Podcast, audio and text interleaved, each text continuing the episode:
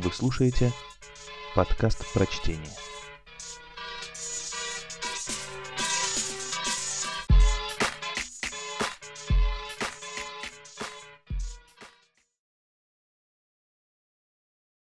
Эдгар Аллан По.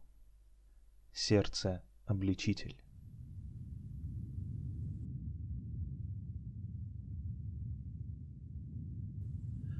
Правда, я нервный. Очень даже нервный. Просто до ужаса. Таким уж уродился, но как можно называть меня сумасшедшим? От болезни чувства мои только обострились. Они вовсе не ослабели, не притупились. И в особенности тонкость слуха. Я слышал все, что совершалось на небе и на земле. Я слышал многое, что совершалось в аду. Какой я после этого сумасшедший? Слушайте же. И обратите внимание, сколь здраво, сколь рассудительно могу я рассказать все от начала и до конца. Сам не знаю, когда эта мысль пришла мне в голову, но, явившись однажды, она уже не покидала меня ни днем, ни ночью. Никакого повода у меня не было. И бешенства я никакого не испытывал. Я любил этого старика. Он ни разу не причинил мне зла, ни разу не нанес обиды. Золото его меня не прельщало. Пожалуй, виной всему был его глаз. Да, именно. Один глаз у него был, как у хищной птицы, голубоватый, подернутый пленкой. Стоило ему глянуть на меня, и кровь стыла в моих жилах. Мало-помалу, из-под я задумал прикончить старика и навсегда избавиться от его глаза.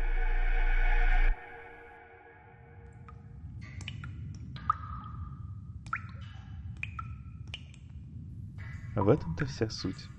По-вашему, я сумасшедший, а сумасшедший ничего не соображает. Но видели бы вы меня, видели бы вы, как мудро я действовал, с какой осторожностью, с какой предусмотрительностью, с каким искусным притворством принялся я за дело. Всю неделю перед тем, как убить старика, я был с ним сама любезность. И всякую ночь около полуночи я поднимал щеколду и приотворял его дверь тихо-тихо. А потом, когда в щель могла войти моя голова, я вводил туда затемненный фонарь, закрытый наглухо так плотно, что и капли света не могло просочиться, а следом засовывал и голову.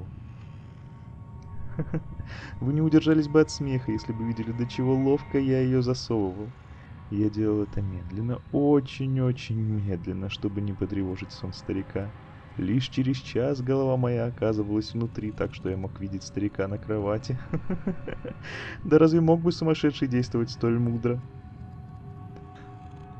Когда моя голова проникала в комнату, я открывал фонарь с осторожностью, с превеликой осторожностью открывал его ровно настолько, чтобы один единственный тоненький лучик упал на птичий глаз. И все это я проделывал семь долгих ночей. Всегда ровно в полночь.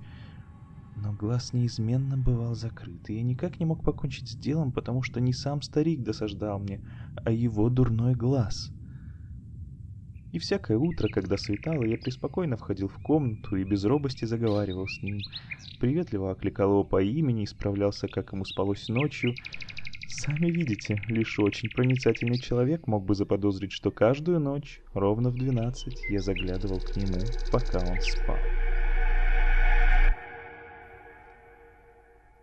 На восьмую ночь я отворил дверь с особенной осторожностью. Рука моя скользила медленнее, чем минутная стрелка на часах. До той ночи я никогда еще так не упивался своим могуществом, своей прозорливостью. Я едва мог сдерживать торжество. Подумать только, я потихоньку отворял дверь, а старику и во сне не снились мои тайные дела и помыслы. Когда это пришло мне на ум, я даже прыснул со смеху, и он верно услышал потому что вдруг шевельнулся, потревоженный во сне. И вы, может быть, подумаете, что я отступил, но ничуть не бывало. В комнате у него было темным-темно, он боялся воров и плотно закрывал ставни, поэтому я знал, что он не видит, как приотворяется дверь, и потихоньку все налегал на нее, все налегал. И я просунул голову внутрь и хотел уже было открыть фонарь, даже нащупал пальцем жестяную защелку. Но тут старик подскочил, сел на кровати и крикнул «Кто там?» Я затаился и молчал. Целый час я простоял, не шелохнувшись. И все это время не слышно было, чтобы он опять лег. Он сидел на кровати и прислушивался, точно так же, как я, ночь за ночью прислушивался к бессонной гробовой тишине в четырех стенах. Но вот я услышал слабый стон и понял, что стон этот исторгнут смертным страхом. Не боль, не горесть исторгли его, о нет, то было тихое сдавленное стенание, какое изливается из глубины души, терзаемой страхом. Уж я-то знаю, сколько раз ровно в полночь, когда весь мир спал, этот стон рвался из собственной моей груди, умножая своим зловещим эхом страхи, которые раздирали меня. Кому уж знать, как не мне. Я знал, что чувствует старик, и жалел его, но все же посмеивался над ним про себя. — Я знал, что ему стало не до сна с того самого мгновения, как легкий шум заставил его шевельнуться на кровати. Ужас одолевал его все сильнее. Он пытался убедить себя, что это пустое беспокойство, и не мог. Он твердил себе, это всего лишь ветер прошелестел в трубе, это только мышка прошмыгнула по полу, или это попросту сверчок застрекотал и умолк. Он пытался успокоить себя такими уговорами, но все было тщетно. Все тщетно, потому что черная тень смерти подкрадывалась к нему и уже накрыла свою жертву. И неотвратимое присутствие этой бесплотной тени заставило его почувствовать. Незримо и неслышимо почувствовать, что моя голова здесь, в комнате. Я ждал долго и терпеливо но не слышал, чтобы он снова лег. И тогда решился приоткрыть фонарь. Разомкнуть тонкую-притонкую щелочку. Я стал приоткрывать его спокойно-преспокойно, так что даже трудно этому поверить. И вот, наконец, один единственный лучик на толще паутинки пробился сквозь щель и упал на птичий глаз.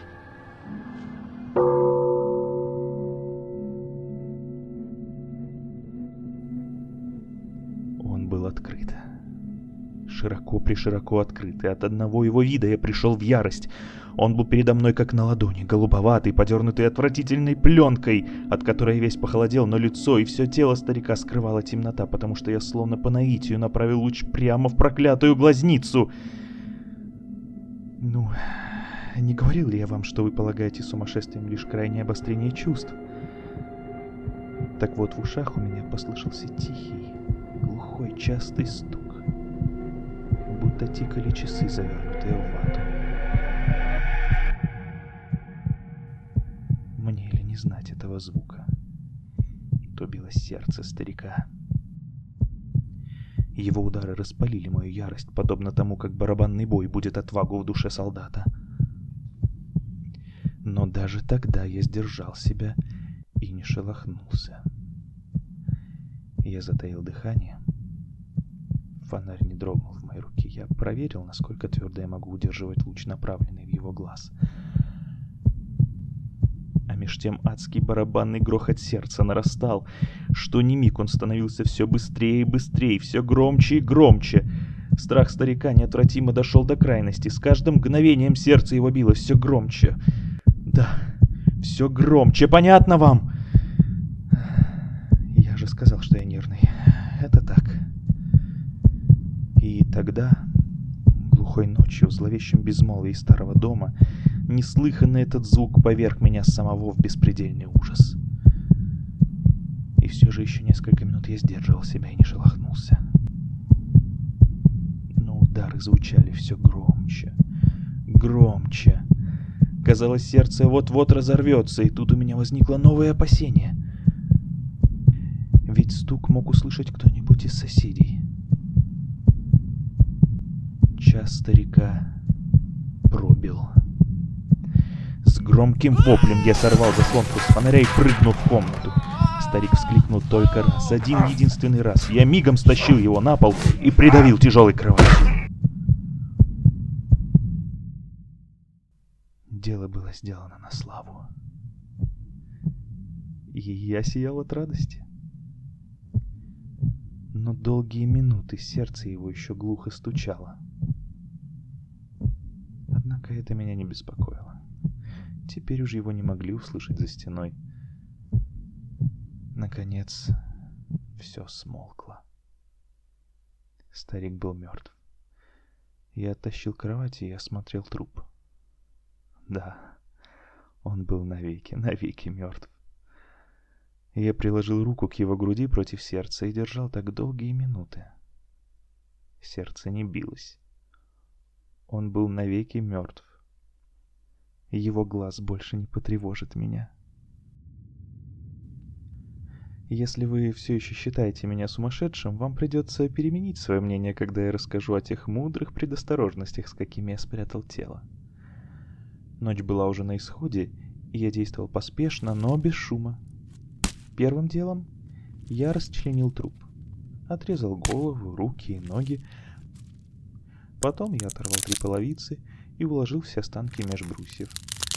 После этого приладил доски на место так хитроумно, так ловко, что никакой человеческий глаз, даже его глаз, не заметил бы ничего подозрительного. Смывать следы не пришлось. Нигде ни пятнышка, ни капельки крови. Уж об этом я позаботился, все попало примехонько в таз. Когда я управился со всем этим, было уже 4 часа. Но темнота стояла такая же, как в полночь. Едва колокол пробил четыре, в парадную дверь постучали. Я спустился вниз и отворился спокойной душой. Чего мне теперь было бояться? Вошли трое. И как нельзя более учтиво сообщили, что они из полиции. Сосед слышал ночью крик. Возникло подозрение, что совершено злодейство. Об этом сообщили в полицейский участок, и они, полицейские, получили приказ обыскать дом. Я улыбнулся. В самом деле, чего мне было бояться? Я любезно пригласил их в комнаты, объяснил, что это сам я вскрикнул во сне — а старика нет, заметил я мимоходом. Он уехал из города. Я водил их по всему дому, просил искать, искать хорошенько. Наконец я провел их в его комнату, я показал им все его драгоценности, целехонькие, нетронутые. Самонадеянность моя была столь велика, что я принес в комнату стулья и предложил им отдохнуть здесь от трудов, а сам, преисполненный торжества, с отчаянной дерзостью поставил свой стул на то самое место, где покоился труп моей жертвы. Полицейские были удовлетворены. Мое поведение их убедило и держался с редкой непринужденностью. Они сели и принялись болтать о всяких пустяках. А я оживленно поддержал разговор. Но в скором времени я почувствовал, что бледнею. Мне захотелось поскорее их спровадить. У меня болела голова и, кажется, звенело в ушах, а они все сидели и болтали. Звон становился яственней. Он не смолкал, нет, он становился яственней.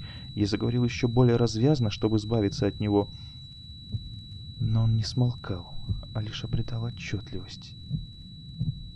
И, наконец, я обнаружил, что он раздается вовсе не у меня в ушах. Без сомнения, я очень побледнел.